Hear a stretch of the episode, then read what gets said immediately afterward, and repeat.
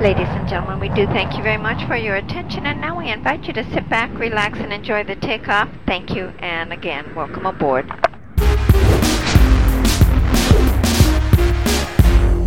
Welkom bij de allereerste podcast van Jetstream. Uh, wij zijn uh, niet verbonden met vliegtuigen of zo, maar het klinkt altijd wel leuk. Uh, naast mij zit Joshua Peper, CTO bij Jetstream. Ik ben Stef, eigenaar van Jetstream. En wij hebben het vandaag over privacy en streaming en onze mooie internetindustrie. We hebben het gast Mathieu Paapst. Ehm, zullen we ons even gaan voorstellen? Joshua, begin jij even? Ja, ehm, ik ben Joshua Peper. Ik ben, zoals jij net al zei, Stef, de CTO van Jetstream. Nog niet zo heel lang trouwens. En um, ik bemoei me met het development en met het onder andere het overzetten van onze hostingdiensten naar allemaal nieuwe situaties. En ik woon, ik kom uit Groningen, ik woon nu in Haren, dus ik woon technisch gezien nog steeds in Groningen. En ik heb een klein dochtertje, ik krijg er nog een zoontje bij binnenkort. En um, ja, dat is het eigenlijk. Ja, leuk. Ja, we kennen elkaar al jaren natuurlijk. Al heel erg lang. Ja, ik ben de, ooit oprichter van Peperzaken. En ja.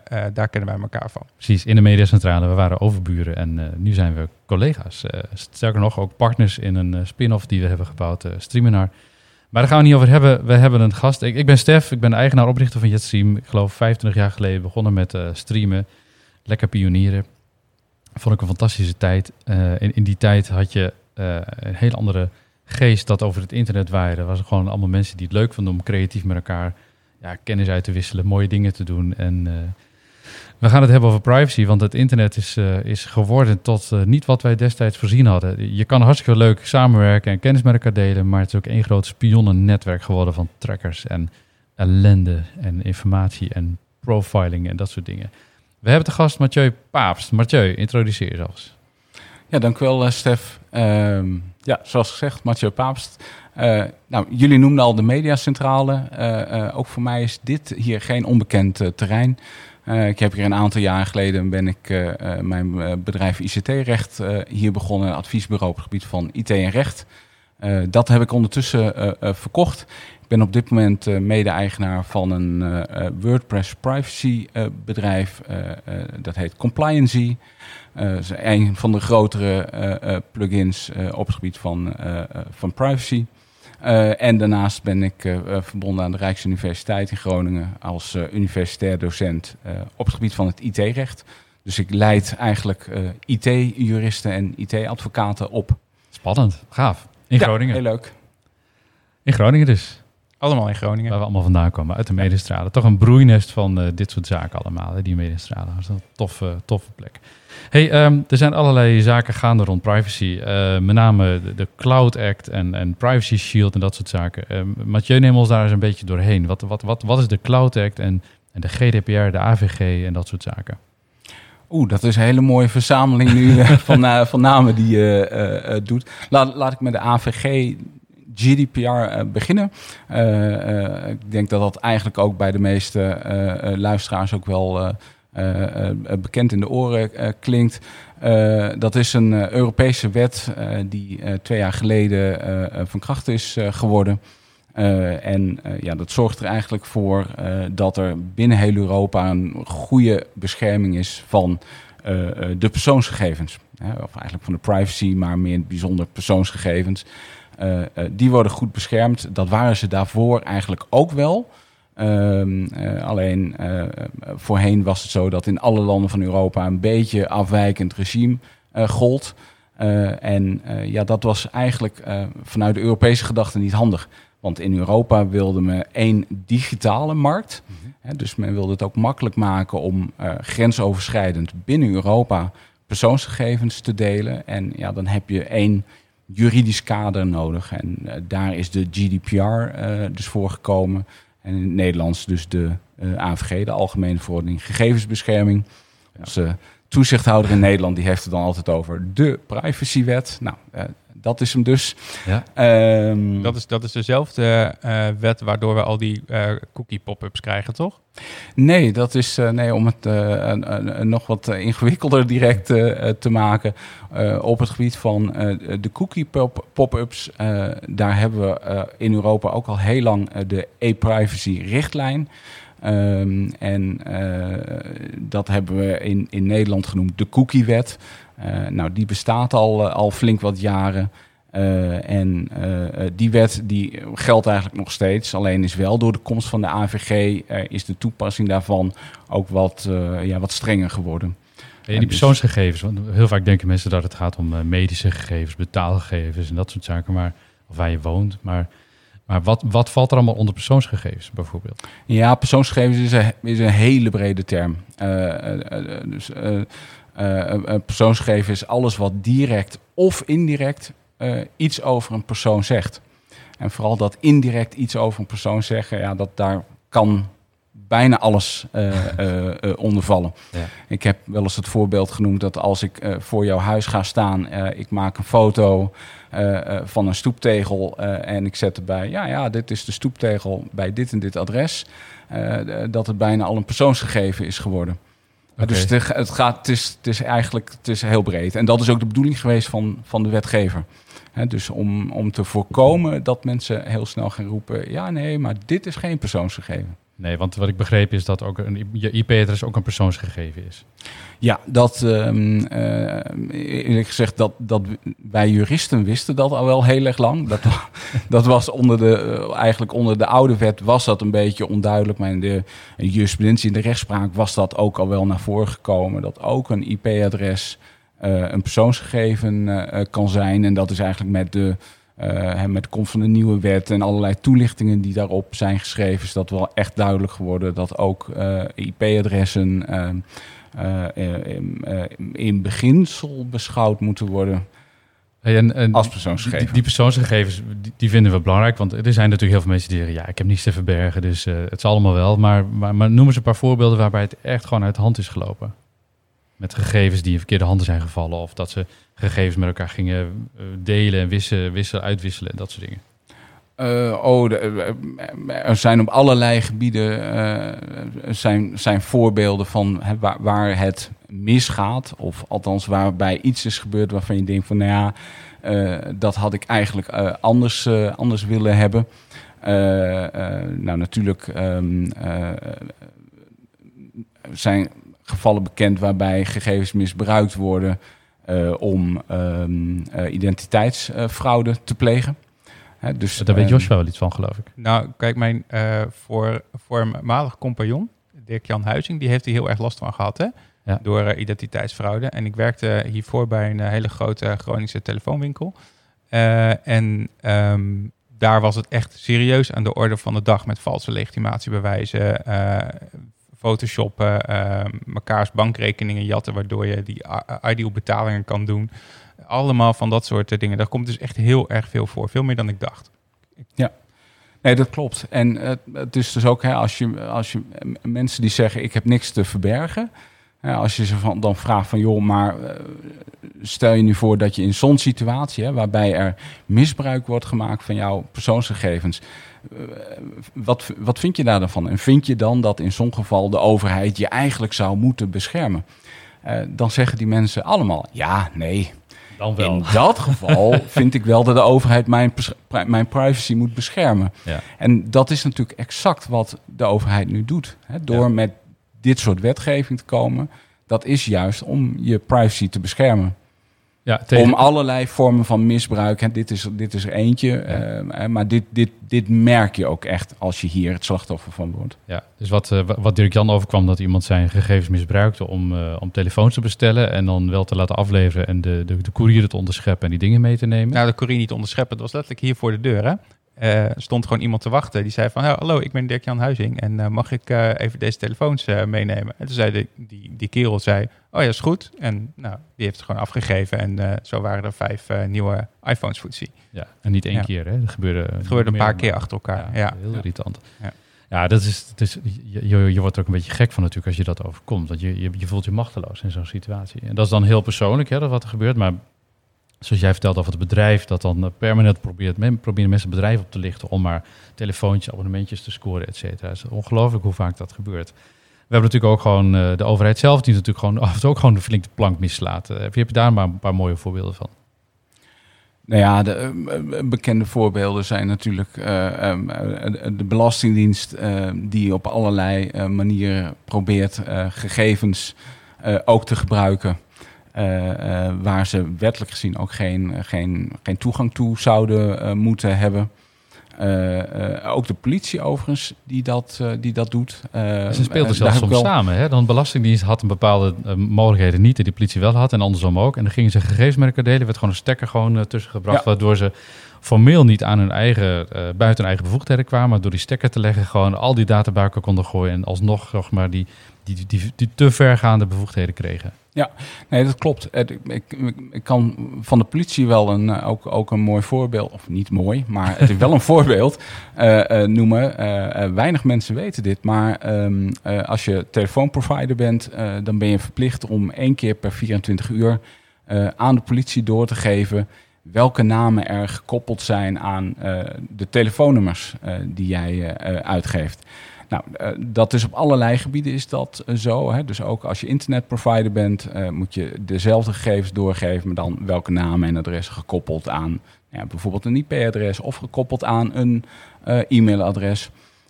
De politie heeft daar een hele grote databank voor. Nou, die is redelijk up-to-date.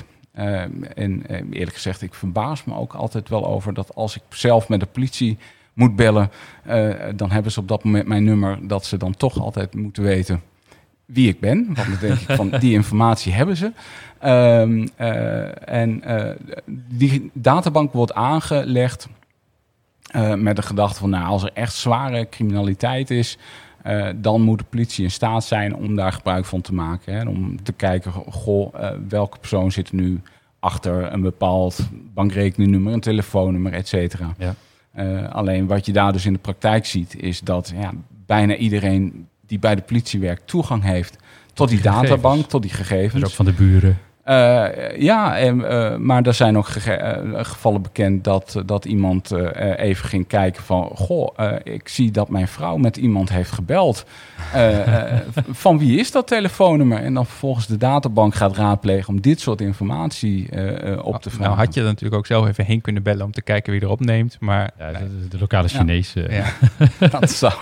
Maar, maar dat Nou, is wel ik- een beetje een trend, hè? dat hoorden van data, preventief. Ja, dat, dat, ik- dat was natuurlijk, vroeger was het zo dat je, als je iets wil weten van de internetprovider, dan moest je dan een eh, eh, rechtelijke orde van hebben en dan kon je het opvragen. En Ja. dat is op een bepaald moment sloeg dat om tot, we gaan preventief maar gewoon alles hoorden en opslaan in grote Ik datacenters. heb één keer iets meegemaakt. Ik weet nog steeds niet hoe ze aan die gegevens kwamen. Ik, eh, we hadden vroeger een, een meisje dat woonde bij ons in huis en die paste op onze dochter. En, en ik had een autootje voor haar gekocht. Maar die had ik op haar naam laten zetten. En het was nul re- relatie ten, ten opzichte van mij, behalve dan dat ik dat ding had gekocht en betaald bij de garage. Maar die dame die had een keer die auto meegenomen en eh, eh, op een parkeerplaats neergezet. En eh, die had het voor elkaar gekregen om de auto niet uit te zetten, maar op slot te zetten. dankzij die start-stopknopjes. Dus iemand heeft dat gezien en heeft de politie gebeld. Ja, hier staat een auto te draaien. En ja, hij staat op slot. Gek. En ze was gewoon uit lunch of zo. En ik werd gebeld. Van meneer, eh, eh, daar staat hier een auto met dit en dit kenteken. Is die van u? Nee, maar ik, weet wel van wie die is. Ik zei, maar hoe komen jullie aan mijn nummer dan? Ja, nee, die staat gewoon in ons systeem. Dus er zijn koppelingen waarvan je echt denkt van... hoe komen ze aan, aan die dingen? Maar volgens mij is het standaard zo, als je met cashgeld een auto koopt, dan wordt het altijd doorgegeven. Eh roepels? Roepies. Roepies. Nee, nee, nee, ik had hem gewoon netjes. Nee, er was, er was niks gek. Maar hij stond niet op mijn naam, eh, verzekering ook niet. Het was allemaal op, op haar naam, maar toch wisten ze mij te, da- daar aan te koppelen. Dan denk ik, ja, dat is wel bijzonder hoe ze dat voor elkaar krijgen. Ja. In dit geval prima. Dus ik had de sleutel van die auto en eh, ik heb hem uitgezet en klaar. Maar eh, ik heb haar heel hard uitgelachen hoe ze dat voor elkaar had gekregen. Maar eh, ja, dat is bijzonder. Ehm, eh, eh, maar in ieder geval, de, gegevens zijn belangrijk, dus dat, laten we dat ook concluderen. Dat Iedereen heeft iets te verbergen, want voor je het weet wordt het je tegen je gebruikt. Ik heb, ik heb een paar jaar geleden een blog geschreven, op 4 mei gepubliceerd. Ik, ik, ik heb het geluk gehad dat ik in uh, Delfzijl ben opgegroeid. Ja, ook geloof ik, uh, Mathieu. Ja. Maar um, uh, daar, de, ik, ga, het verhaal niet vertellen, maar uh, in het kort kwam het erop neer. Ik kreeg een hoop boeken op mijn voeten toen mijn vader aan het slopen was. En dat bleken boeken te zijn. Dat was een archief van de Joodse gemeenschap in Delfzijl, die netjes bijhield wie geld van wie leende, et cetera. Maar in feite was dat in de Tweede Wereldoorlog, werd dat kaart natuurlijk misbruikt tegen die gemeenschap. Want ineens konden ze bewijzen wie Joods was. En die mensen hadden ten goede trouw heel netjes een boekhouding bijgehouden. Daar is Nederland heel goed in. Alles netjes archiveren, netjes bijhouden. Uh, en vervolgens komt er iemand anders die die data probeert te pakken en dat kaart tegen je gaat gebruiken. En dat had levens kunnen kosten, waar het niet dat die uh, man die die boeken had, had ze dus verstopt in dat huis. En die is later zelf blijkbaar wel afgevoerd. Maar heeft daar maar heel veel levens gered door die boeken zeg maar, te verbergen.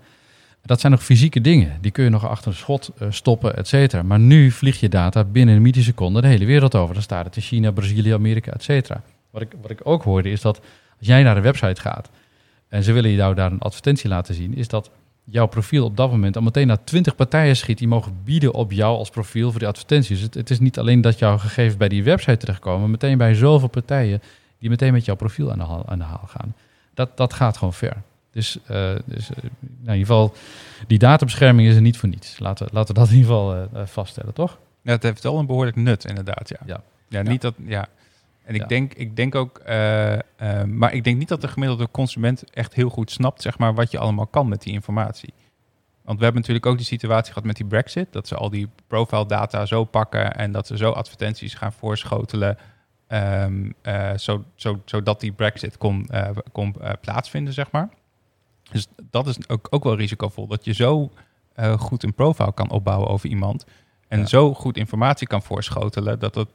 Dat, nou, dat vind ik ook best wel eng eigenlijk. Dat, ja. dat Facebook-schandaal hè, met Cambridge Analytica. Cambridge ja, ik heb, ja. ja, ik heb inderdaad wel eens ook zitten nadenken van hoe, hoe, hoe kan het nu dat mensen uh, vrij makkelijk gegevens of hun eigen gegevens aan Facebook uh, geven. En dat, dat argument wordt natuurlijk ook vaak, vaak wel gebruikt van. Uh, en nu, we hebben natuurlijk nu de discussie rondom de corona-app.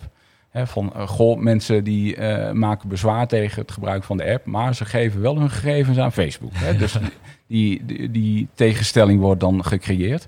Maar ik heb wel eens over nagedacht van goh, um, als je mensen nu de keus voorlegt van ik heb hier een, een papiertje met gegevens over jou. Aan wie zou je het eerder geven? Aan Facebook of aan de bakker bij jou op het dorp?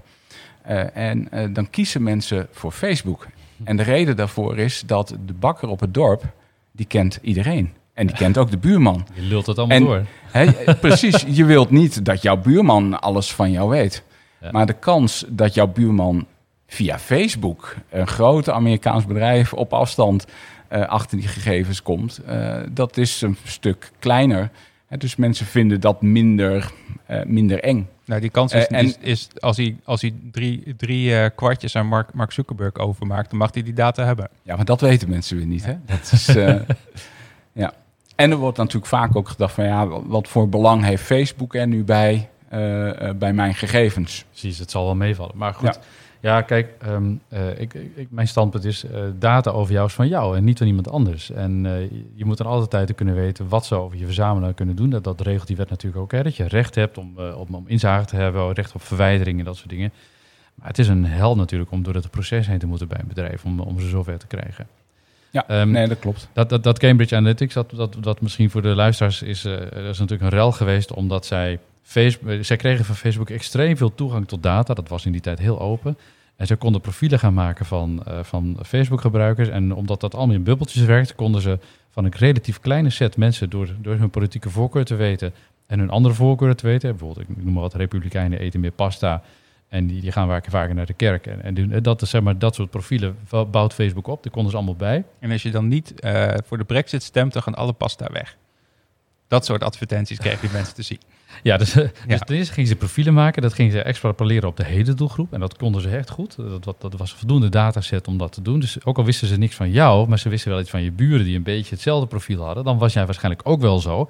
En dan kreeg je advertenties voorgeschoteld die politiek uh, jou een bepaalde kant op duwden. En omdat je in een bubbeltje zat, kreeg je alleen maar die informatie toege, toegespeeld. En die werd ook in die bubbel gedeeld en dan werd weer groter gemaakt. Zodat je hele mindset gewoon een bepaalde kant op bewogen werkt extreme manipulatie natuurlijk, waardoor verkiezingen gewonnen zijn. Dat was ook de pitch van het bedrijf. Wij, wij winnen verkiezingen door dit soort informatie.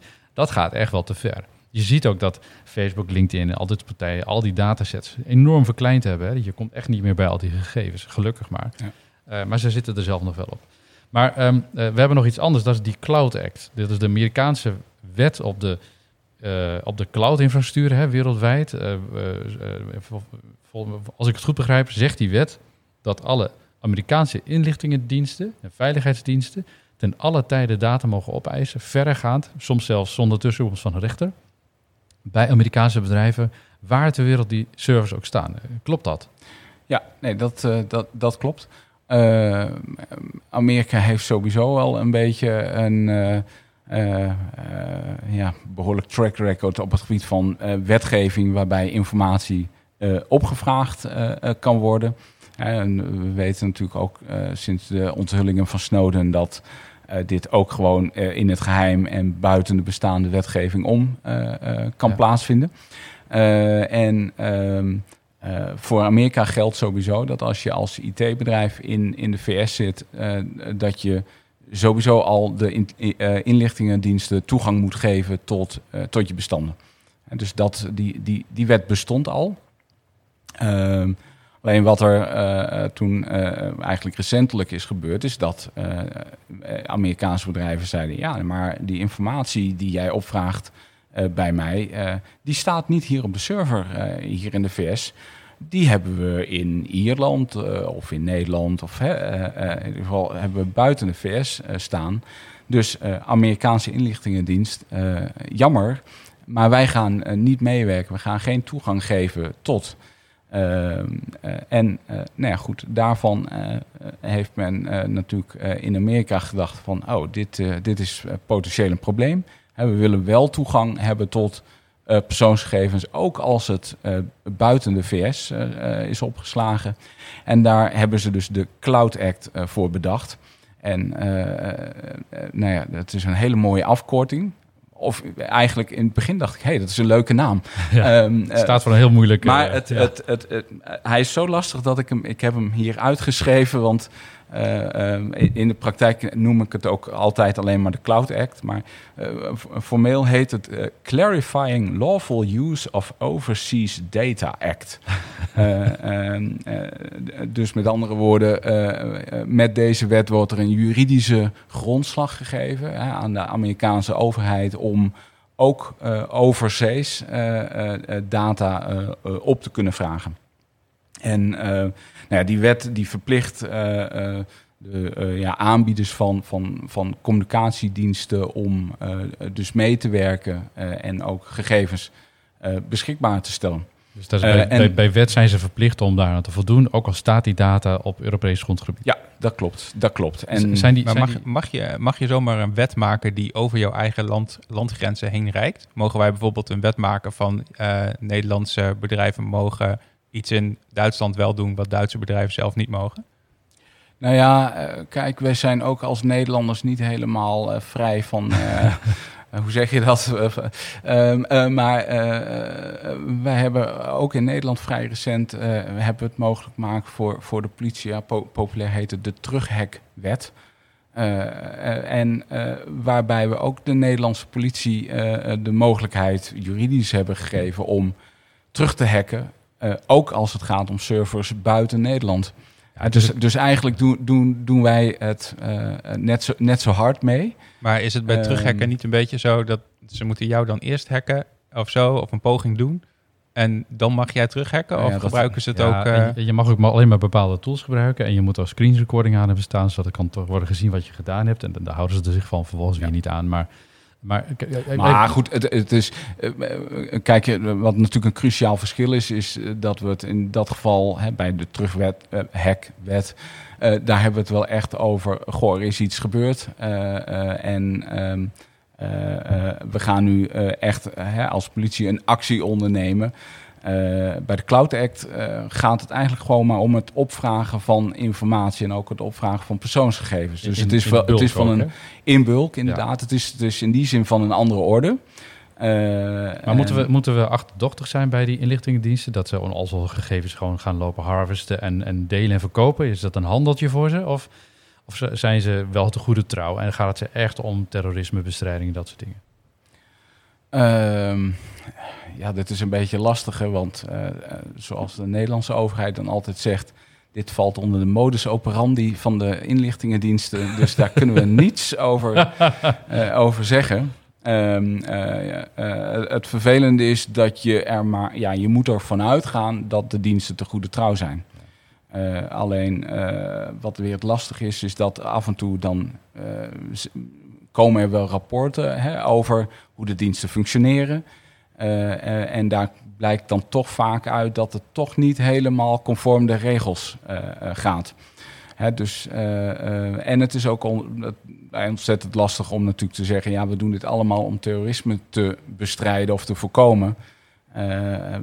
Zonder dat je daarbij concreet aangeeft van oké, maar hoeveel aanslagen zijn er dan daadwerkelijk voorkomen? Ja, Want die, kijk, die ja. gegevens die, die zijn er niet. Dus het is niemand niemand is vaag tegen terrorismebestrijding, dus dan is het heel makkelijk om alles daaronder te scharen. Dat dan kun je doen laten wat je wil. Dat, dat, is, eh, Ja. ja. dat is het risico. Ja, Hey, nee, hoe- dat klopt. Dat klopt. Ik, ik denk overigens niet dat, dat de inlichtingendiensten de data eh, doorverkopen. Eh, dat, dat zou me hooglijk verbazen. Wat wel eh, kan gebeuren, en wat ook gebeurt overigens, is dat de diensten eh, de gegevens weer delen met andere Ja, inlichtingendiensten. Uitruil. Hè. Ze hebben een soort Ja. eh, handjeklap van ik heb een setje gegevens voor jou, mag ik dan wel helpen? Met een soort kwartetten met, met Ja. gegevens van personen eh, die, die, die ze onderling deden. Dus daar is in Nederland ook wel discussie over geweest een aantal jaar geleden inderdaad. Dat Ja. de Nederlandse Veiligheidsdienst iets niet mocht. Maar in feite gewoon dan de Amerikanen vroegen van, goh, wil jij dat dan even regelen? Dan, dan, dan heb ik nog iets voor jou, dan, dan krijg ik die data weer binnen. Ja, en Ja. vroeger was, ging dat op kleine schaal. Kwam er ergens een faxje binnen met wat documentjes en dan gingen ze daaraan knutselen. Maar nu gaat het natuurlijk op mega grote schaal. Dat is wel anders dan dat het, hoe Ja. hoe het vroeger ging. Ja, nee, dat klopt. En de wetgeving is daar volgens mij nog niet helemaal op aangepast. Maar goed, we hebben dus eh, zeg maar de Europese privacywetgeving en de Amerikaanse Cloud Act. En die staan haaks op elkaar. En daar hebben ze een keer wat op bedacht. Daar hebben ze een soort compromis op bedacht. Van hoe kunnen we dan toch zorgen dat dat allemaal een beetje doorgaat. Want Ja. ja, dat internet houdt niet op bij landsgrenzen. Dus we moeten wel wat. Dat, hoe hebben ze dat Ja. Ehm, dan doel je waarschijnlijk op Privacy Shield. Ja, of de Ehm, dat, daarvoor was er Safe Harbor. Ja. Eh, dat is misschien wel even goed om, om ehm, uit te leggen hoe je gegevens en persoonsgegevens over de landsgrenzen kunt, kunt krijgen. Ehm, eh, dat kan eh, grofweg eh, op, op drie manieren.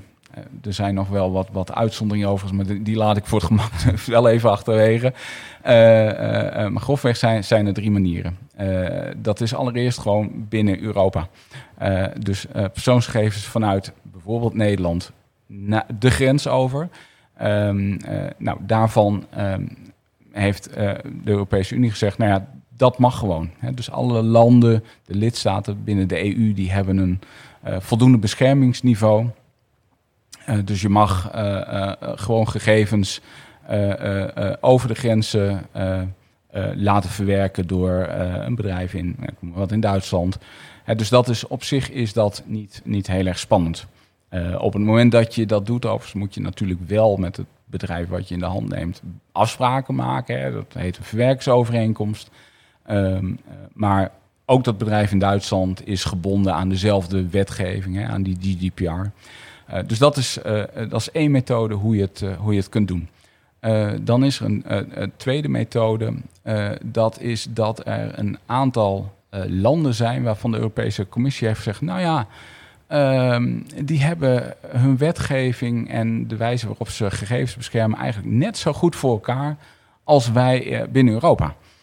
En dat zijn dus landen waarmee je op dezelfde manier als dat je het in Europa zou doen, eh, gegevens mag delen. Eh, nou, daar is dan een lijstje met een aantal landen. Eh, daar staat bijvoorbeeld Zwitserland tussen. Hè, want Zwitserland maakt geen deel uit van de EU. Dus die staat apart op dat lijstje. Maar ook landen als Nieuw-Zeeland, Canada. eh, ehm, eh, maar ook, misschien verrassend, Argentinië en Israël. Dat, dus dat zijn van die landen waarvan de commissie zegt... nou ja, als je daar persoonsgegevens beschikbaar stelt, eh, eh, eh, dat mag. En dan hebben we de derde mogelijkheid. Dat is dan via uh, ja, een soort standaard contractclausules of modelcontractclausules. dat zijn voor alle andere landen kun je dat gebruiken.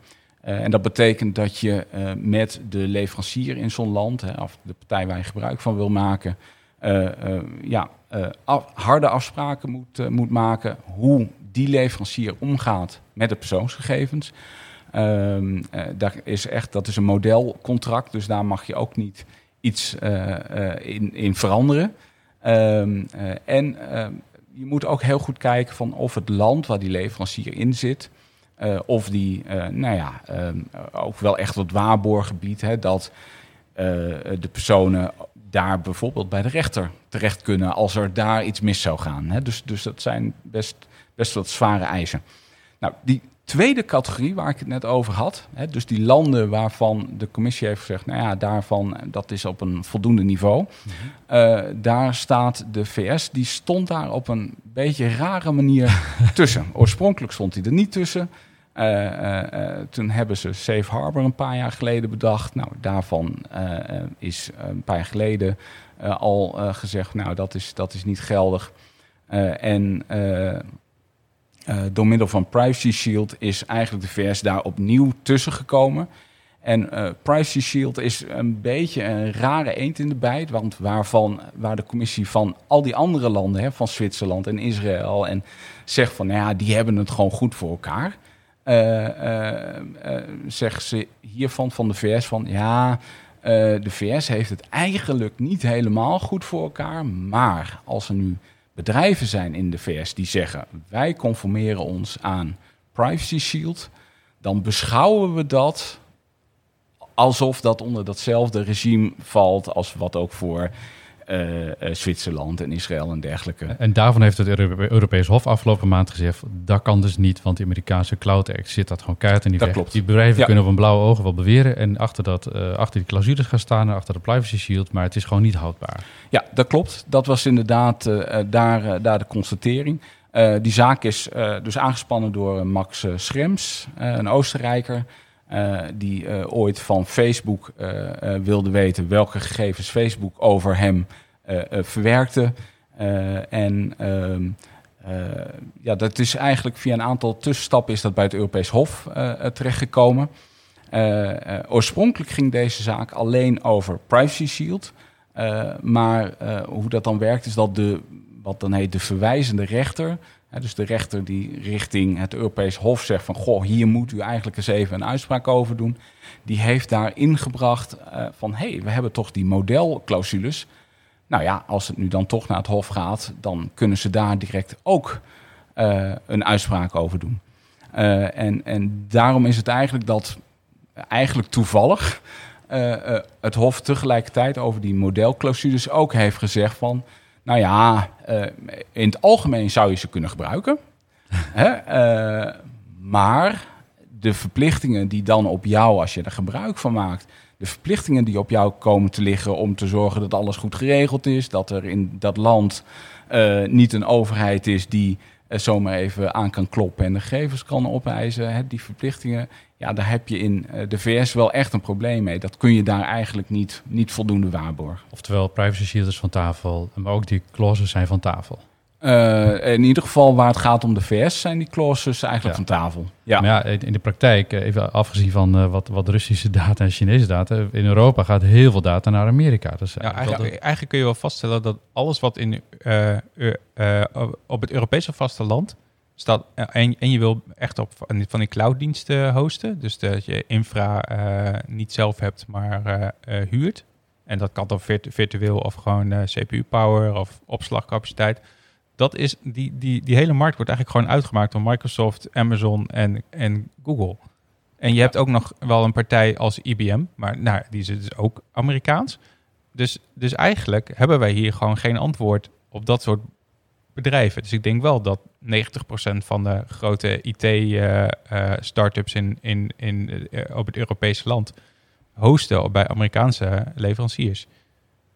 Dat is wel een eh, ding Ja. inderdaad. Ja, eh, die, die, die Schrems is niet eh, gestopt. Hè? Die heeft de uitspraak natuurlijk in, in de zak gekregen. En die heeft vervolgens gezegd, oké, nu gaan we ook even gas geven. Hij heeft eh, van de week een lijst gepubliceerd van 101 eh, klachten. Die heeft daar ingediend bij al die privacywaakhonderen in de verschillende landen. Waaronder ook over een aantal Nederlandse bedrijven. Eh, ik zal eens even kijken welke erbij zitten. Dat ging over, ik geloof, PostNL, Marktplaats, eh, even kijken, Thuisbezorgd. meer? Thuisbezorgd. Eh, onder andere heeft hij bij, bij de autoriteit persoonsgegevens heeft hij een, een klacht ingediend, formele klacht, van wacht eens even. Die partijen die delen nu gegevens met Google en Facebook. Hij, hij, hij richt zich heel erg op Google en Facebook. Hè. Dat, dat, dat zijn zijn, zijn, eh, nemesis, zijn eh, zijn evil bedrijven. Ehm, Maar hij zegt, die, hè, dus de, de, de privacy shield is van tafel, die clauses zijn van tafel. Google hanteert nog dat privacy shield. Die heeft nog helemaal geen aanpassing gedaan. Dus hij zegt, ja, dat is sowieso fout. Facebook weet ik zo niet, maar bijvoorbeeld Microsoft hand, eh, beroept zich nu op die contra- standaard contractual clauses die ook al van tafel zijn geweest. Maar hij zegt, ja, Google en Facebook, eh Marktplaats, PostNL, Thuisbezorgd, gebruiken, eh, maken nog gebruik van bijvoorbeeld die, van, die, van die tracking pixels. Het moet eraf, dit is gewoon niet oké. Ik dien een klacht in en, eh, eh, en grijp in, handhaaf. Ehm, maar het gaat natuurlijk niet alleen om eh, die paar partijen, wa- wat Joshua net zegt. Bijna iedereen zit op die systeem. Dus het is, het, het is niet alleen maar dat je een Google Analytics op je site hebt, zo'n zo'n zo'n pixel, wat bijna iedereen heeft. Dat, dat is nog het minst erge wat je kan hebben. Of een Facebook Connect dingetje in je site hebt draaien. Maar eh, vaak gaat het ook om dat de complete systemen, dus de IT-infrastructuren van En de Nederlandse- data en de databases en de hele... Ja. De hele rimram draait daar. Dus je hebt bedrijven die hun complete mail natuurlijk bij Google neerzetten, want die is makkelijk. Eh, gro- Goedkoop is gratis. Ehm, maar niet alleen hun e-mail, maar hun complete bedrijfsprocessen, hun core-proces, de betaalsystemen, de medische gegevens, de burgersystemen, die ze ook maar hebben als overheden of bedrijven, draait bijna allemaal in Amerikaanse handen. Dat is wel heel erg. En we hadden toevallig van de week een discussie over die, die advertentie-business. Joshua, jij zei iets over ehm, eh, hoe, hoe, hoe diep dat gaat en hoe, hoe ver ze ook bezig zijn met tracking van jou. Ook al zet jij... Het, het is zelfs zo dat als je dus de eh, tracking eh, blokt, dus als je van, van die eh, blokkers daarvoor hebt, dan heb je Mhm. van eh, zowel van Google als eh bij andere advertentieplatformen, heb je dus code die je in de backend van je website kan plaatsen, die dan alsnog doorgeeft wie er op jouw website landt, met welke eh, trackingcode dat was. Zo, eh, zodat ze toch nog eh, personal advertising kunnen doen, zoals zij het dan noemen. Ehm, dus dat, dat is best wel heftig. Dus, dus ook al heb je al die blokkers, dan nog eh, ge- geven ze gewoon onder water van server naar server door. En dat, dat, dat kun je dus ook niet blokken. Maar dat, volgens de, de wet mag dat volgens mij dus ook helemaal niet. Ehm, Maar de, nee, nou ja, niemand doet er echt wat aan. Nee, ik denk, dat, ik denk eigenlijk dat dat het, eh, het, het, het grootste probleem is. Ehm, daar ga ik zo wat over zeggen. Ik moet, eerst nog even terugkomen op iets wat jij net, eh, net zei, eh, Stef. Ehm, kijk, uit deze uitspraak volgt niet dat je als bedrijf geen gebruik meer zou mogen maken van Amerikaanse diensten. Dus als jij iets van een product van Google, je gebruikt Gmail of je gebruikt Microsoft Office, ehm, eh, eh, en dat gebruik je gewoon voor je eigen, hè, dus, dus zakelijk of privé. eh, ehm, eh, en dat staat ergens in de Amerikaanse cloud. Dat moet je helemaal zelf weten. Hè, dus, dus dat is hiermee niet van tafel. Het gaat hier wel echt dus om de situatie waarbij gegevens van derden, dus persoonsgegevens van derden, door jou doorgegeven worden of toegankelijk gemaakt worden aan bedrijven die dus onder de Cloud Act eh, vallen. Maar eh, wacht even hoor. Als ik dan een spreadsheet e-mail naar iemand waar al die data dan in staat, dat, dat zou dan wel mogen. Terwijl daar best veel in kan staan. Eh, als er persoonsgegevens eh, in, in staan, eh, Ja, daar gaan we dan even vanuit. Ja. Ja. Ja, nee, dan, eh, dan, is het, eh, dan, is het, eh, dan, heb je dan heb je sowieso een ander probleem. Want dan moet je sowieso al een grondslag hebben om die persoonsgegevens eh, te mogen verwerken. Maar als jij dat is nog, een hele andere. Als jij gegevens over je klanten of over je publiek, je kijkers, je, je audience opslaat op eh, S3 of op Azure, is, is, kan dat of kan dat niet zomaar? Nee, dan, ma- dan maak je inderdaad, dus dat kan niet, want dan verwerk je inderdaad de persoonsgegevens van Ja. derden eh, bij een. eh, hè, maar je mag natuurlijk wel, eh, ik noem maar wat, eh, eh, als jij je eigen eh, mail in de cloud hebt staan, eh, ja, dat, dat mag. Ehm, Ja, totdat, totdat iemand zoiets naar mij eh, toestuurt. Waar, waar ik dan niks aan kan doen. ja nee, dat is, dat is het lastige inderdaad. Ja. Dat is het lastige. En Ja. wij, wij, wij hebben die situatie natuurlijk best wel als, eh, als bedrijf. Mensen vragen logs bij ons op van hun eigen klanten.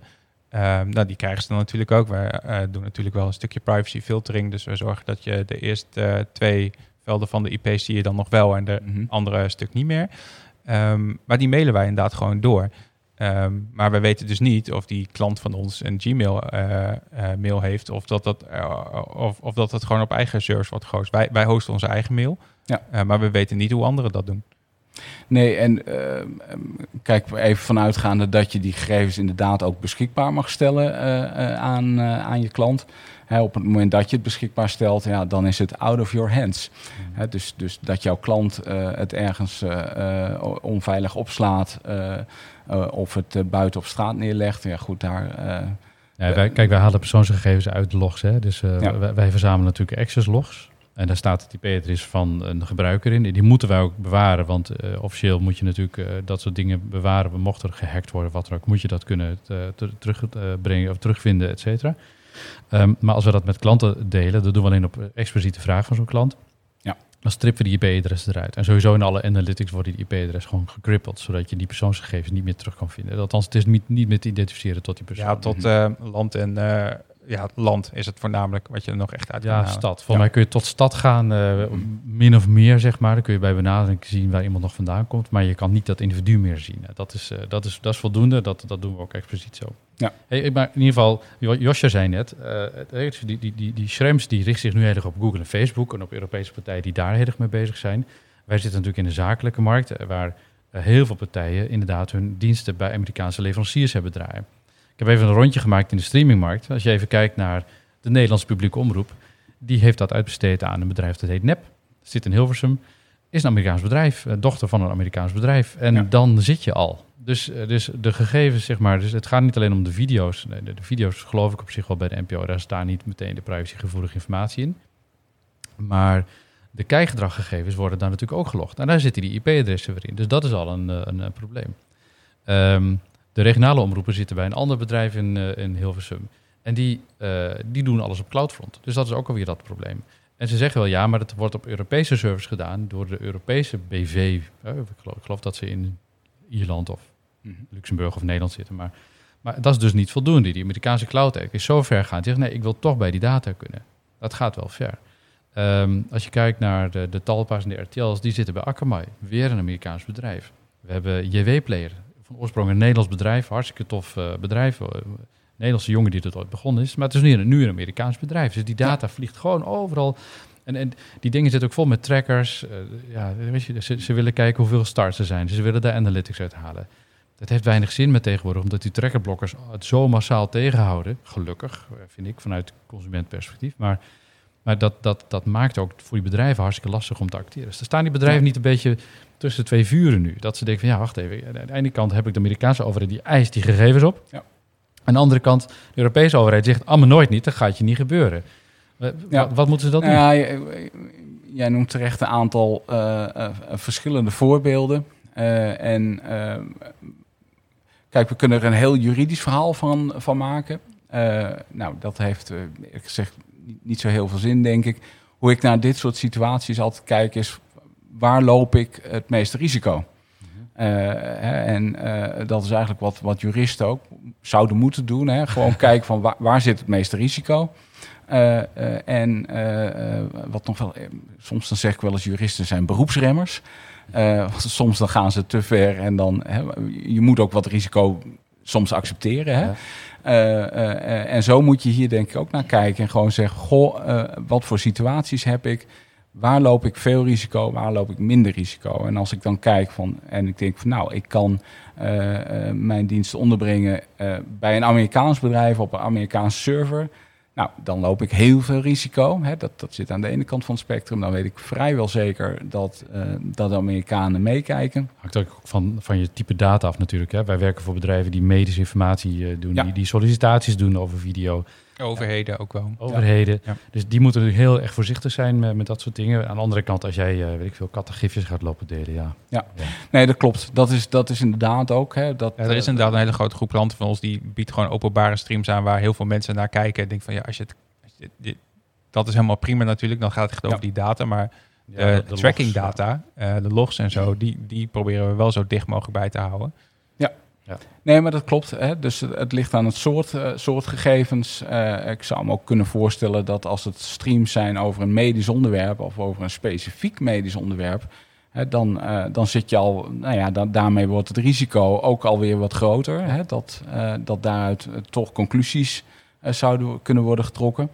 Um, dus dat neem je mee in risicobepaling.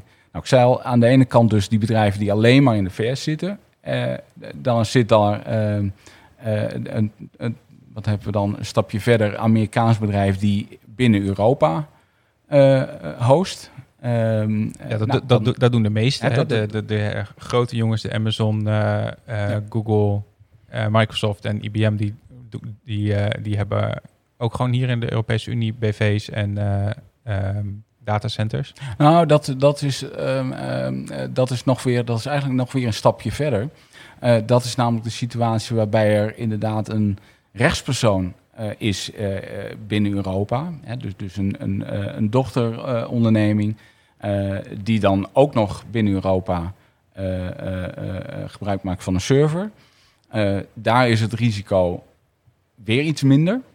Ehm, eh, en dan helemaal het risico is klein. Als je het echt hebt over een Nederlands bedrijf zonder eh, eh, op dit moment banden met een Amerikaans bedrijf die in de VS eh, host. Ehm, daar is het risico nog iets minder. Maar er is nog steeds een risico. Want jij noemde net al als voorbeeld, Stef, het, een Nederlands bedrijf wat ineens wordt overgenomen door een Amerikaan. Eh, en, en dan is dat Nederlands bedrijf is ineens net zo als die categorie die daar net iets voor zat van de dochteronderneming van een Amerikaans bedrijf. Dus, dus Ja, er, risi- er- is ook wel altijd een risico, hè? dat klopt. Er, er, Ja. er, is altijd, er, er is altijd een risico. Kijk, die dochteronderneming, hè, Nederlandse of laten we zeggen Europese rechtspersoon, eh, die binnen de EU eh, eh, host, eh, die is uiteraard ook gebonden aan de Europese wetgeving. Hè, en die is ook gebonden aan de GDPR. Ja. Eh, eh, en die zou helemaal strikt genomen, als die de vraag krijgt vanuit de VS, goh, la- geef me maar even de logs. Dan zou die moeten zeggen, nou, dat gaat Niet. niet, gebeuren. Dat ga Nee. ik, maar goed, we weten allemaal dat er via informele routes natuurlijk ook het nodige binnen dat soort bedrijven wordt uitgewisseld. En zeker als een aandeelhouder vanuit de VS nou ja, wat druk eh, eh, mogelijk gaat zeggen, zetten. Dan zou het heel goed kunnen zijn dat het, dat het Ja. wel toegaat. Hè, Dat, dat, dat, weten we niet natuurlijk. Die kans is aanwezig. Ja. Nou, op die schaal van, van, van, van risico's moet je eh, gewoon zeggen: oké, ik kies gewoon altijd voor de optie waar ik het minste risico loop. Zeker als je gegevens heel belangrijk zijn. Inderdaad. Ja. En de- zeker als het, gaat als het gaat om, om, om, medische eh, of financiële gegevens overigens. Hè? Ja. Eh, eh, dan, dan, geldt dat, dan geldt dat sowieso. En dat is eigenlijk gewoon de, de afweging die je moet maken. Waar loop ik het minste risico? Nou, kijk, ik, ik vind het ook een, eh, een vorm van eh, hoe sta je er zelf in als bedrijf, hè? Als, of als organisatie. Ik, ik- dus er zijn partijen die zeggen, ja, oh, weet je, het levert me gewoon handel op en dit zijn mijn laagste kosten en verder de hele privacy, het zal me worst zijn. Ik doe gewoon wat ik doe en ik zie wel waar het schip strandt. Ja. Die heb je. Maar je hebt ook partijen die zeggen, ja, dit, dit kan ik niet maken. Dit moet ik ook kunnen uitleggen naar mijn eigen klanten en naar mijn personeel en naar mijn, eh, naar mijn kijkers, naar mijn, naar mijn, naar mijn publiek. Dus ik, ik, ik zie daar wel een kentering in. Oh, die zijn vaak wel duurder. Want dat zie je bij ons ook. Wij, wij, hebben, wij, wij zijn wat duurder dan anderen, maar wij hebben ook veel meer eigen spullen. Eh, en ehm, nou, ik, ik als, denk- wij, als wij alles zouden of, eh of eh, loaden via cloud pro, pro, providers, dan, dan zouden we wel wat, wat kosten kunnen uitsparen. Maar Ik, ik, Ja. ik bestrijd dat wij duurder zijn. Ik denk als jij nu bij CloudFront gewoon standaard CDN-dienst inkoopt, dan, dan ben je best wel wat geld kwijt. Je moet echt met volume aankomen, wil je er kunnen onderhandelen over een beter tarief. Ehm, en ik, denk zeker als je kijkt naar total cost of ownership, dan doen we dat helemaal niet slecht hoor. Als je kijkt naar de workflow automatisering, alles dat achter, achterweg komt, dan hebben we best een competitieve eh, propositie. Maar het, het, het hangt maar net vanaf hoe jouw case eruit ziet. Als jij gewoon puur wat data kwijt moet, je hebt een bulk aan data, dan is het goedkoop om het op, eh, op een goedkoop CDN eh, te dumpen. Maar heb je wat complexere workflow, moeilijke dingen, dan is het al heel gauw aantrekkelijk om het wel bij een partij zoals ons te doen, omdat het allemaal snel makkelijk geregeld is. En, en bij zo'n partij moet je het allemaal nog zelf gaan doen. Dat is, ja, dat is ook heel duur. dat is hartstikke duur. En sterker nog, als jij nu vergelijkt, dan kijk even naar onze eigen inkoop. Wij hebben gewoon eigen ijzer, dat schrijven we over jaren af. Als ik dat had moeten inkopen bij een Amazon, joh, dan waren we echt bakken met geld kwijt geweest. Omdat die cloud services, ja, dat, daar zit gewoon marge tussen ijzer inkopen en uiteindelijk zo'n clouddienst neerzetten. En eh, ja, die marge wil ik niet betalen. Dus ik koop liever mijn eigen ijzer in en ga het daarop draaien. Dus, dus eh, ik vind cloud helemaal niet specifiek goedkoop. Het is alleen makkelijk. Het ehm, schaalt makkelijk op en af. En dat is Ja. de, de reden dat heel veel van die skill-ups en start-ups daar, daarop, daarop werken. Nou, dat, dat, dat, dat wou ik ook nog wel even naar voren brengen. Er zit een, in Europa een soort luiheid. Er is, eh, we zijn eh, te lui geweest en te laks geweest. Een beetje naïef ook, vind ik, door te zeggen... oh, het is allemaal Amerikaans, het is betrouwbaar, vertrouwen we wel. En dat is ook makkelijk. En weet je, dit, dit is een beetje hoe het werkt, dus we doen het allemaal maar daar. Dat hele privacy is een beetje een soort sluitpostje van dat ze denken... ja, ja nou, het komt wel goed, we zien het wel. En, eh, en ik denk dat dat eerst een beetje naïef is geweest... en dat ze nu meer... Nu zijn ze niet heel naïef, maar denken ze gewoon actief na van... nou, is het nou een risico of niet? Dus gewoon risicomanagement... En ze kijken van nou, ah, zolang ik er niks in hoef te doen, hè, zolang ik niet, echt niet gedwongen word, zolang er echt geen rechtszaken ontstaan, ga ik gewoon lekker door. Terwijl ik, ik vind voor een groep mensen is dat gewoon niet meer houdbaar. Die moeten echt nu gewoon wel een keuze gaan maken om, uh, om het wel naar zich toe te trekken. Ja. Um, nou, ik, denk, ik denk inderdaad dat er uh, dat dit wel meespeelt, dat er ergens inderdaad die luiheid is. Ja. Ja, als je kijkt naar de privacywetgeving, ja, we hebben dat in, in Nederland vanaf 2001 hadden we de wet bescherming persoonsgegevens. Daar stond uh, voor Nederland eigenlijk bijna hetzelfde in als wat nu in de AVG staat. Ja. En toch waren een heleboel bedrijven toen de AVG kwam van jeetje, wat moet ik ineens een heleboel uh, een boel gaan doen. Ja, terwijl ze dat eigenlijk al, uh, al moesten. Ja. en nou, hetzelfde over het Privacy Shield.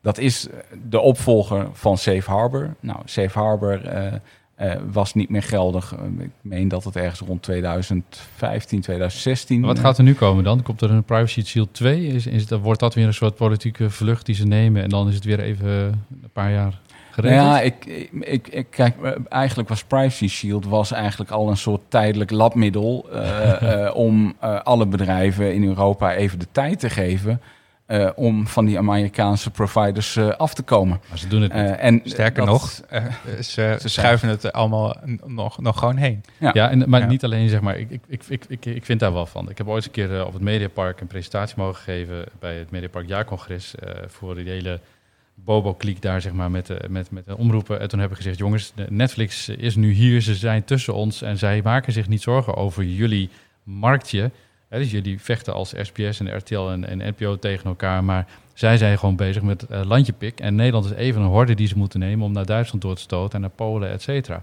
En zij, zij concurreren, dat, dit zijn Netflix en Amazon en Apple en Google die tegen elkaar concurreren. En jij bent helemaal niet, in, in, niet eens in beeld. Dus je moet, je moet er anders in gaan staan. Je moet veel internationaler gaan denken. En je moet gaan denken, hoe kun je als Nederland of als Europa hier positie in krijgen? Uh, we maken ons ontzettend afhankelijk van de Amerikaanse partijen. We maken onze gegevens daarvan afhankelijk. Uh, ja, ik, ik, ik vind dat geen, geen prettig onafhankelijk gevoel. Maar we scheppen ook nog eens een keer miljarden, echt miljarden vanuit Europa naar de Amerikaanse markt toe. Dus we, we ja, we, we, we, we creëren hier een soort financiële leemte. En met, met dat geld kunnen, kunnen we hier ook niet echt een industrie opbouwen die gewoon een soort weerwoord heeft. En ja, vind ik gewoon doodzonde. Terwijl we wel alle capaciteiten en kennis en, en, en zaken hebben. Dus uh, uh, ja, maar je ziet daar, nou, nog die lui, laksheid en luiheid zitten gewoon een beetje. Terwijl ze in China gewoon keihard aan het rammen zijn natuurlijk. Hè. Amerika richt zijn pijl op China, uh, omdat zij zeggen, ja, wacht even, wat die Chinezen doen met die privacy, daar zijn we niet mee eens. de TikTok, hè, wat Trump heeft bedacht. Ja, ja dat is ook echt weer zo'n prachtig verhaal inderdaad. Maar, maar, maar Europa kijkt een beetje naar van, ja, ja, nou ja, we gaan gewoon wel door. Ja. Uh, en dat, dat speelt, kijk, dat speelt al jaren in Europa. Hè. Ook al, nou ja, kijk, het gebruik van, van, van clouddiensten is natuurlijk iets van, van, laten we zeggen, de laatste tien jaar. Hè. Ja. Maar um, ook daarvoor gold in Europa al wel die discussie van, goh, zouden we niet iets moeten, zelf moeten ontwikkelen op het gebied van een operating system of op het gebied van een van een, uh, van een office pakket. Ja, maar uh, we zijn je, wel heel erg afhankelijk Dan krijg je een beetje van die Duits-Franse subsidiesamenwerking... Wat, waarvan je al van tevoren weet dat wordt één groot moloch. Ja. Dat wordt hem niet. Je moet dat vanuit bedrijvigheid zien te krijgen. Ja. En ik, ik vind dat wij als industrie, dan moet je ook je hand in je eigen boezem steken. Als industrie zijn we er gewoon ook laks in. We zijn blijkbaar niet ambitieus genoeg om zo'n groot, groot cloud-platform maar even eruit te rammen. Maar ook als afnemers van die platformen hebben we ook niet zoiets van... Weet je, iets meer patriotisch mag wel. Iets meer Europees, iets meer eigen. We doen het hier ja. wel. Dat, dat zit er weinig in, uh, helaas. Um, uh, ik vind, dat, dat heb ik altijd gezegd, privacy is ook een belangrijk onderdeel van je bedrijfsvoering. Je moet zorgen dat je dat doet. Dus uh, wat ik eerder ook zei, geen clouds, geen externe diensten, alles zelf draaien, alles in Europa houden. Die verantwoordelijkheid heb je naar je klanten. Um, wij hebben altijd al gezegd van willen dat zelf in eigen beheer houden, zodat je ook je klanten kan zeggen, nee, die privacy is bij ons goed, goed geregeld. We hebben vorig jaar die privacy player geïntroduceerd, groot succes. Uh, omdat heel veel van die players allerlei trackers aan boord hebben en die data echt met bakken naar Amerika uh, gooiden. Dus we hebben toen die player geïntroduceerd en we hebben gezegd, we maken hem gratis.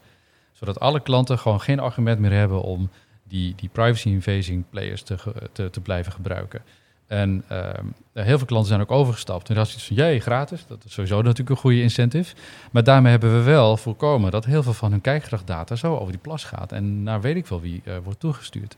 Daar ben ik heel trots op dat we dat gedaan hebben. En da- daar gaan we ook in door. We gaan doorontwikkelen met die player om te zorgen dat steeds meer klanten daar ehm, eh, gebruik van gaan maken. Ja, want er zijn natuurlijk wat missing features. Want ja, het is natuurlijk wel een gratis player. Ehm, Ja. Dus er moeten even wat features bij in, waar die, die hele dure eh, professionele players eh, of andere players wel hebben die wij nog niet hebben. En dat, is- nee, precies. Dus daar gaan we nog dat is ook onze mee. taak natuurlijk om dat gat ook even dicht te slaan. Dan. Ja. We hebben, eh, maar ook ons hele platform zelf staat in Europa. We zijn een Nederlands bedrijf. Daar gaat geen bit aan buiten. Die, die cloud tech is gewoon niet van ons op toepassing. Dus dat is gewoon veilig. En dan gaan wij werken voor partijen die medische gegevens streamen. Die, die eh, eh, eh, nou, misschien gevoelige informatie streamen. Sollicitaties. Maar ook de logs. Die slaan wij hierop. Die strippen wij. Zodat het privacy, eh, eh, eh, qua privacy allemaal voldoet. Eh, die klanten zijn hartstikke blij omdat hun analytics goed zijn en betrouwbaar zijn. Maar, maar die privacy is ook gewaarborgd. Ehm, maar we hebben, we hebben ook wel even gekeken van, eh, ik bedoel, ik vind je, je bent en blijft verantwoordelijk voor die hele keten. Dus als wij iets uitbesteden, dan moet je ook weer kijken hoe doet die partij dat. Nou, we hebben een inventarisatie gemaakt van onze website. Ook daar hebben we een paar foutjes gemaakt, geloof ik. Ja, zeker. Die zijn ja, er zijn, eh, ja, nou ja, we hebben zo'n eh, Word, WordPress website. En eh, met een update van een plugin is een tracker meegekomen. Die, of nou geen tracker, maar een stuk JavaScript meegeko- meegekomen. Wat van een cloud CD CDN wat gehaald. Wat eerder niet zo was. dus dat, dat, dat soort wijzigingen moet je dus ook wel scherp op zijn. Irritant. Ja, daar gaan we, ook- daar gaan we ook echt mee aan de slag. Ja, we gaan, maar we gaan, Maar ik eh, we ken gaan nu iemand met een hele goede plugin die, die we wel tegenaan Ja. kunnen gooien. maar we gaan ook onze analytics eruit gooien. Dat heb ik allemaal niet nodig. Dus dat gooien we er gewoon uit. We, gaan Ja, we doen er ook helemaal niks mee. Hè? Nee, dus het, het, het tracken bij eh, Google wat dingen, maar dat hoeft helemaal niet. Het is helemaal niet nodig. Dus Nee. we gaan het lekker op Matomo draaien. is open source, gratis eh, analytics. Dat gebruiken we ook voor onze klanten. Dus dat is hartstikke mooi. Dat gaan we gewoon doen. Ja. Maar het is niet alleen de site. We hebben ook even gekeken wat voor andere processen doen wij buiten Europa. Wij hebben een eh, transcoding service draaien. Dus je kan bij ons filmpjes uploaden. En die maken wij dan in meerdere kwaliteiten voor je klaar. Zodat die kijker een fantastische ervaring heeft. Dat draait nu op, eh, op Amazon, hè? op eh, Elemental geloof ik. Ja, dat was vroeger. eh, ja, en Elemental was een bedrijf wat Brits was. en is overgekocht door Amazon. Dus dat is ook weer zo'n situatie. Ja. En vroeger kon je hun- een software gewoon een license krijgen en op je eigen server zetten, maar dat mag niet meer. Dus nu moet je dat bij Amazon afnemen per of dedicated instance of per minuut transcoding. Ehm, dus ja, daar moeten we dus ook weer een oplossing voor bedenken. Ja, dus dat was wel handig voor Dat is, dat is een voorbeeld. Het is heel makkelijk om er even tegenaan te programmeren. Het draait gewoon een service. Je slingert die video's erheen. Je krijgt toch weer video's terug. En je krijgt een rapportje. rapportje. Je kan ook meteen een factuurtje sturen. Het is heel mooi aan elkaar te knopen. Maar eh, dat is gewoon een valkuil. Dat is heel aantrekkelijk. Maar eh, eh, we, gaan, we hebben nu besloten om het gewoon in huis te gaan doen. Want dat betekent dat wij ook naar de klanten kunnen garanderen dat ook hun video's niet buiten de eurozone terechtkomen. Verder geen andere data. Is voor heel veel klanten, als ze inderdaad kattenfilmpjes gaan lopen omzetten, dan zal het allemaal wel. Maar ja, er zal maar een klant tussen zitten die wel eh, persoonsgegevens in die video's heeft zitten. Dus dat, dat, dat gaan we naar ons toetrekken. Een ander ding is wat we noemen multi-CDN. Onze eigen servers staan in Europa. Dus de logs worden ook in Europa opgeslagen. Maar wij zijn ook in staat om verkeer via andere leveranciers wereldwijd weg te zetten. Zo hebben we meer, meer performance, kunnen we echt miljoenen kijkers kunnen we aan over de hele wereld. En die partijen kunnen een beetje tegen uitspelen door te meten hoe snel ze zijn. En pakken we de goedkoopste stiekem en zo. Dus kunnen we de kosten een beetje du- dumpen. Maar ehm, de meeste van die partijen zijn Amerikaans. En die loggen dus weer eh, wat daar gebeurt. Dus ook door hun caches gaan fragmentjes van die videootjes. Dus we hebben nu besloten eh, om eh, de Europese CDN's sowieso voorrang te geven. De Europese partijen. Hè, om om dat, dat Amerikaanse zo klein mogelijk te maken. En alleen de Amerikaanse partijen als een soort backup eh, te gaan draaien voor de klanten die dat nodig zijn. Dus ook daar zien we nog wel ruimte. En wat we ook aan het doen zijn, is we zijn eh, in ieder geval met een paar van die partijen in gesprek gegaan. En dan gaan we meerdere partijen gaan we benaderen. Om te zeggen, waarom zou jij je logs niet gewoon rechtstreeks in Europa opslaan? Want hoe werkt dat? Wij, wij sturen een kijker naar een cache in eh Verwegistan. Die kijker connect op die cache en die cache begint dat filmpje op te halen. Maar die logt ook wat er allemaal gedaan is op zo'n lokale harde schijf. Nou, wat wij willen is dat die, dat proces gewoon in principe zo blijft draaien. Want die cache wordt toch binnen zoveel uren wel eh, ge- geflushed. Hè? Dus die, die, die fragmenten zijn wel weg. Maar die logs blijven Geen idee hoe lang daar staan. Misschien wel voor altijd. Waarschijnlijk zelfs voor altijd. Meestal wel, want dat is makkelijker. Het is gewoon lui. Ja. Ja, dus je luiheid. Oh, die Ja. locht, ja, prima. Nou, wij doen een clean-up. Wij doen, hè, dus om de zoveel tijd rollen we gewoon, ro- ja, dan ruimen we gewoon die zooi op, omdat we toch al centraal hebben staan. Dus wat wij nu gaan vragen aan die leveranciers. Waarom schrijf je niet die logs gewoon terug naar een Europese server? Als jij een Europees bedrijf bent, dan staat die data ook in Europa. Dan is die data ook niet meer ergens anders. Kunnen ze er ook in ieder geval formeel niet meer bij. Als ze gaan hacken, ja, weet je niet, maar formeel voldoe je dan in ieder geval al die wetgeving. Dus dat, dat zijn in ieder geval de, de stappen die, die wij willen eh, gaan zetten. Eh, of waar we ook al mee bezig zijn. Maar dat vind ik ook gewoon een mooi verhaal naar onze klanten toe. Stiekem is het ook af en toe zo'n sales pitch, dat privacy verhaal. Maar het slaat nu ook aan. Eh, Vier jaar geleden, als ik daarmee kwam, privacy, zei ze, ja, boeien, wat is je prijs? Ja. Maar eh, ik had vanochtend toevallig een call met een Duitse partij die heel veel klanten heeft. Maar een paar hele mooie grote klanten die op ons platform zitten. Wist ik niet eens, eh, heel gave partijen. Die beginnen allemaal te- een beetje te zweten. Van, ja, privacy, privacy. Hoe, jongens, hoe is dit geregeld? Hebben jullie dat goed geregeld? Dus die partij komt naar mij toe en zegt van... Hoe zit dat bij jullie? Nou, als ik dat nou uitleg, dan, dan beginnen ze te glinderen en glunderen. Zeg, ja, nee, dit is een goed verhaal. Hier kunnen wij mee naar onze klant toe.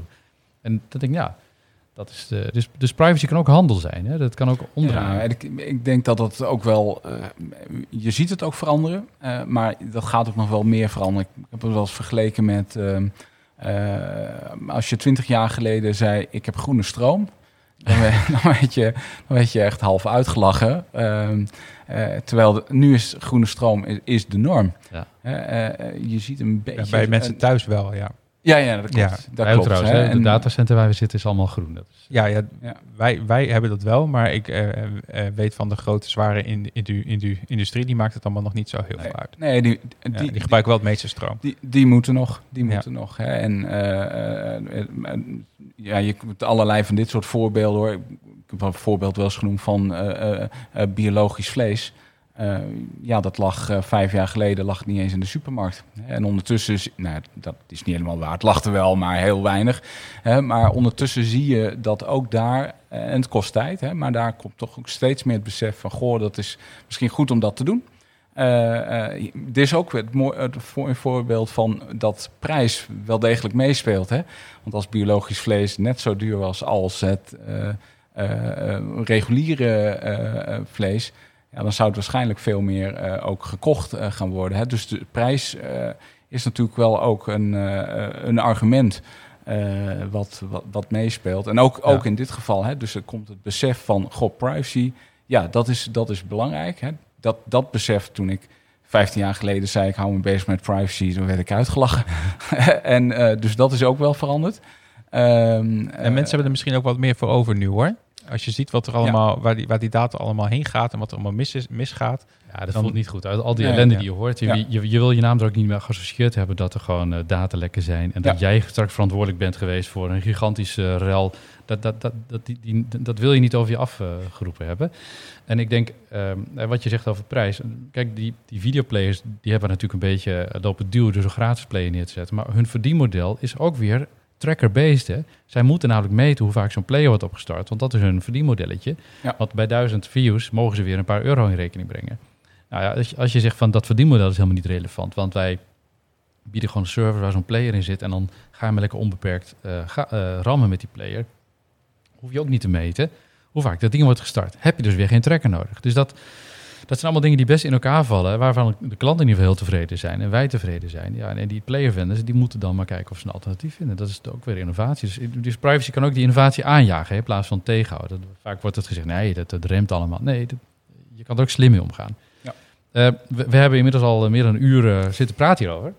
Eh, maar eh, ik denk, ik zou willen afsluiten met een aantal aanbevelingen. Kunnen wij nou andere partijen helpen door een, een, een rij van aanbevelingen te geven? Wat, wat zijn nou de, de, de top 10 dingen die zij kunnen doen om, om, om hier een paar stappen in te zetten? Mathieu. Oeh, nou. Top 10, dat, eh, dat gaat denk ik niet, eh, niet lukken. Ehm, eh, ik, ik kom er denk ik tot, tot drie of vier. Ehm, eh, eh, de, de eerste is sowieso even om voor jezelf na te gaan van wat heb ik in mijn privacyverklaring staan. Eh, hè, want eh, je hebt een goede kans, althans dat hoop ik, eh, dat je iets in je privacyverklaring hebt staan over wat je met gegevens van je klanten doet. En in sommige gevallen staat er iets, een verwijzing naar partijen die gebruik maken van Privacy Shield. ja, de privacy shield geldt niet meer. Hè, dus mogelijk moet je je privacyverklaring daarop ook aanpassen. Tweede dingetje is even kijken van welke leveranciers je gebruik maakt. Eh, eh, welke afspraken je hebt met die leveranciers. En ook weer welke leveranciers zij weer gebruiken. Want jij bent wel als, eh, nou ja, de, de wet zegt wel, je bent verwerkingsverantwoordelijk. En dat betekent ook dat je dus verantwoordelijkheid draagt voor wat er in de keten gebeurt. Dus een andere partij, een Facebook, die ergens in de keten zit, die kan heel makkelijk zeggen: ja, we hebben de standaard clausules, kom maar op met, eh, met, met de data, het komt allemaal goed. Maar jij bent uiteindelijk gewoon eh, eh, verwerkingsverantwoordelijk. Hè? Dus jij moet ook zorgen dat het goed geregeld is. Ehm, nou, als het goed is, heb je ook al een overzicht van, van je leveranciers.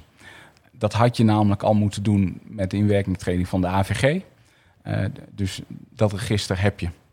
En eh, ik weet zeker dat er nu een aantal mensen kijken of luisteren hiernaar en denken: stik, dat heb ik niet. Eh nou ja, dan is dit misschien nog een goede aanleiding om er alsnog even eh, goed naar te kijken van welke leveranciers, welke diensten gebruik je nu, nu eigenlijk. Dat is de tweede. Derde eh, tip of aanbeveling is: verwerk zoveel mogelijk toch de gegevens, persoonsgegevens binnen de EU. Ehm, daar, daar loop je gewoon het minst eh, risico. Eh, eh, je weet dat wetgeving goed op orde is. En dus ja, goed. Aanbeveling is kies daarvoor. Hè, en, eh, Als het even kan, als dan het moet je daar gewoon dat voor is, kiezen. Dat is Ja. inderdaad, hè, het moet wel kunnen. Hè, eh, eh, maar als het kan, dan, nou ja, dan zou dat een goede aanbeveling zijn. Ja, je kan bijvoorbeeld niet een face, een face, een Facebook applicatie eh, stack afnemen bij iemand anders. Dat kan bijvoorbeeld niet. Dus dat zal Nee. je wel daar moeten doen. Dat klopt. Eh, eh, maar goed, je zou wel eh, je ervoor wil, kunnen kiezen om helemaal geen gebruik meer te maken van Facebook. Nou, wij hebben een eh start-up genaamd Streaminar. en wij moeten video streamen via face, Facebook en via Instagram en zo. Dus dat, social media kanalen. Maar er zit dat, strategie. dat, dat wordt wel lastig. maar er zit een strategie achter om natuurlijk te beginnen op die social kanalen en dat stiekem daarna gewoon weer op de eigen private CDN te gaan doen. Hè? Uiteraard. Ehm, maar ja, je moet natuurlijk wel even op de plek zijn waar al je klanten ook zijn. Ehm, en dan de laatste. eh, dat zijn er dan toch vier. Ik dacht, ik, dacht, ik ga er drie roepen. Maar eh, de, laatste is: eh, hou gewoon in de gaten de komende tijd, de komende maanden. wat de toezichthouders gaan doen. Hè, dus de uitspraak die is er nu gedaan over Privacy Shield. De Europese toezichthouders die zullen daar iets mee moeten gaan doen. Die moeten daar iets van vinden. Eh, en dat is eigenlijk nu nog afwachten wat, wat ze daarvan vinden. Eh, eh, en ehm, eh, afhankelijk daarvan weet je ook van oké, gaan, ze, gaan ze wel of niet handhaven? Nou, Schrems heeft natuurlijk allerlei zaken nu en klachten al ingediend. Het is ook niet een Ehm, optie om niet te gaan handhaven, toch? Ze, ze moeten iets. Ja, eh, ze moeten wel iets, maar ze kunnen wel wat afwegingen maken. Eh, en ehm, eh, dus handhaven ja, maar welke prioriteit je eraan geeft, dat is weer een andere vraag. Ja, en of je ook daadwerkelijk boetes gaat, uitdelen is ook en, natuurlijk wat een voor, en wat voor boetes. Hè? Dus, dus dat is allemaal nog wat, eh, wat onduidelijk. En ehm, kijk, de ervaring leert, als je gaat kijken naar het aantal klachten wat er bij de toezichthouders over het algemeen binnenkomt, dan hebben heel veel klachten hebben gewoon betrekking op, eh, op datalekken. eh, en op iets met, met bijzondere persoonsgegevens. En, als je, en het percentage wat betrekking heeft op cookies of tracking, of, dat, het aantal klachten ligt relatief laag. Eh, ehm, hè, dus, dus dat zal een toezichthouder, die zal dat normaal gesproken afwegen. En, en dit verklaart ook waarom ze tot nu toe amper hebben opgetreden tegen eh, de plaatsing van cookies. Eh, eh, hè, als, er, als iemand heeft nagelaten om toestemming te vragen. Eh, dat is eigenlijk omdat er relatief weinig klachten over werden ingediend. Ja. Nou, nu hebben we natuurlijk wel, hè, met Scherms hebben we wel echt een, eh, een zaak die ook de aandacht eh, Ja, die druk begint te hoog te worden. Dat klopt, en, de druk en, iedereen kan een klacht indienen. Hè? iedereen kan klopt. zeggen, ik ben op je site geweest, verklaar eens even, hoe zit dit? En ik, Ja. ja. ja. Nee, dat klopt. Dat klopt. En, en wat ook nieuw is, men kan ook als collectief een klacht, klacht indienen. Hey, Joshua, heb jij nog een paar aanbevelingen vanuit de techniek? Nou, ehm, ik zou je eigen website eens bekijken met zo'n eh, blokker aan. En even bekijken hoeveel eh, eh, leveranciers je eigenlijk hebt waarvan je echt niet door hebt dat ze er überhaupt zijn. En ik zou eens even gaan kijken naar al die trackers die worden ingeladen of advertentienetwerken. ehm, die zou de, de, je, je kunt van het IP van die dingen kun je opvragen van wat, de, wat de hostingpartij is die daarachter zit. En dan kun je een beetje, dan heb je een beetje een beeld van eh, of dat nou echt Europese bedrijven zijn, waarschijnlijk niet namelijk. Eh, en dan, dan, dan heb je daar een beetje een beeld bij. Dat, ik ik, ik eh, denk dat dat het eerste is wat je echt even moet gaan doen. Misschien moeten we even een blogje maken met wat linkjes naar wat handige tooltjes en servers. Ja, dat is een hele goede. En wat ik ook even zou gaan doen, is je loginformaties door gaan spitten. Om te kijken wat je nou eigenlijk allemaal opslaat. En of, je dat, of het ook echt nuttig is om te doen. Dat, dat, dat zou ik ook even gaan bekijken. Data minimalisatie. Ja, alles wat je niet nodig hebt, kan je, of alles wat je niet bewaart, kan je ook niet eh, kwijtraken. Dus eh, dat, dat is altijd. Dat, Het is net alsof ik mezelf hoor praten. ja. Ja, ik heb er zelf nog eh, eh, een paar. Dus inderdaad, check je data. Wat is risicodata en wat niet? Hè? Inventariseer nou wat voor data je allemaal opslaat. Mhm. En inderdaad, wat jij zegt, probeer dan de data die je echt niet nodig hebt ook gewoon niet op te slaan. Ja, en ook, ook een hele goede trouwens. Voordat je je logs hebt eh, eh, opgeruimd of eh, een- meer an- an- anoniem maakt, ehm, moet je ze ook niet backuppen. Want anders heb je heel veel werk van het feit dat je je backups door moet om die data eruit te krijgen. Ja, en ik heb nog een ander gebruik dan encryptie. Als jij je data ergens moet opslaan, encrypt dan die data en vertrouw dan niet alleen op de encryptie van die cloud servers, maar gebruik je eigen encryptie, zodat het voor hun nog moeilijker wordt om daarbij te komen. Ehm, en als laatste, eh, ma- maak inderdaad een inventarisatie van al je leveranciers en die afspraken. En kijk of er alternatieven zijn. Ten eerste kijk of je ze nodig bent. Want joh, er zijn, eh, het, is zo makkelijk om allerlei services af te nemen. Even een, dingetje daar, even een dingetje daar. Heb je ze werkelijk nodig? En, eh, en kijk of, eh, als je ze nodig bent, of je alternatieven kan vinden. Want ze zijn er natuurlijk wel. Hè. Je kan prima cloud services ook in Europa gebruiken. Je kan prima kijken of je dingen kan doen. En, en net als zoals wij dat doen, kijk als jij, als jij echt data buiten de eurozone moet wegzetten, of je dan met die partijen afspraken kan maken, of, zij hun data kunnen minimaliseren en misschien in Europa kunnen opslaan in plaats van ergens anders. Dat lijkt mij de goede. Goeie tips. Nou, volgens mij hebben wij dit, eh, dit eh, keurig afgerond. We gaan een blogje maken dus en deze podcast eh, snel online gooien. Eh dankjewel Josja, dankjewel uh, Mathieu ook voor eh, deze mooie podcast. Onze allereerste vanuit Jetstream. Mhm. Jetstream.